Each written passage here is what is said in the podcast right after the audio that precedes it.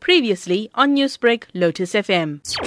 I received a telephone call from Major Isaacs, and she indicated to me on the telephone that she has a matter. She's been charged and she needs assistance. So I met with her, and she explained to me in a lot of detail and gave me all the um, paper evidence of what had happened.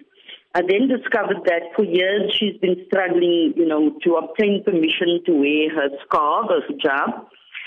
And on and off, you know, intermittently the officer commandings would allow her.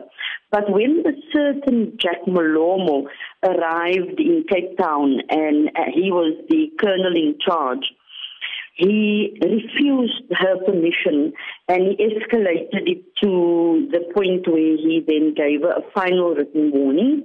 And when she still insisted that she was not going to remove her scarf, he charged her with failing to obey a lawful command in that she refuses to remove her scarf. What happens now if Major Isaacs is dismissed from the South African National Defence Force for refusing to remove her scarf? Well, it is serious offense and the possibility of her being dismissed um, does exist, we are definitely going to take the matter further. You know, uh, she will be defended at the military court on the 7th of August.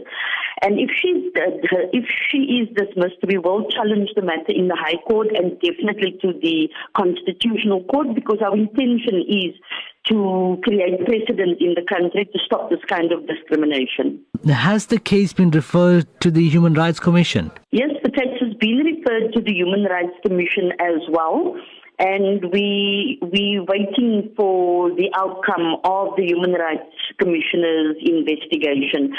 We had a meeting with Chris Nissen, and he's indicated that he would start the investigation immediately, and he would interact with the Minister of Defence and the generals to ensure that the matter receives uh, high attention.